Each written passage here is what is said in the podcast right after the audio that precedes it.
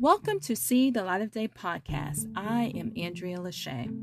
Jane Goodall has written a book called The Book of Hope.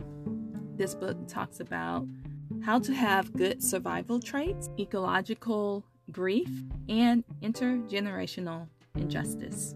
If you didn't know, Jane Goodall goes to different countries and helps out in communities to understand animals. And also, as she's trying to understand animals, she helps the people in the different villages and communities that she's in. This is an excellent book to listen to or read if you want to learn more about what's going on, what's really going on on our planet Earth as far as with animals and how the earth is changing.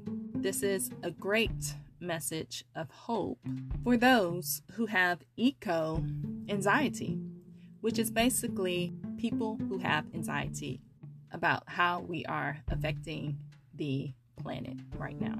So go out and grab this book if you need some hope on what's going on, on how we are affecting the environment. This is See the Light of Day podcast. I am Andrea Lachey. Remember to love God, love yourself, and love others. Peace and love.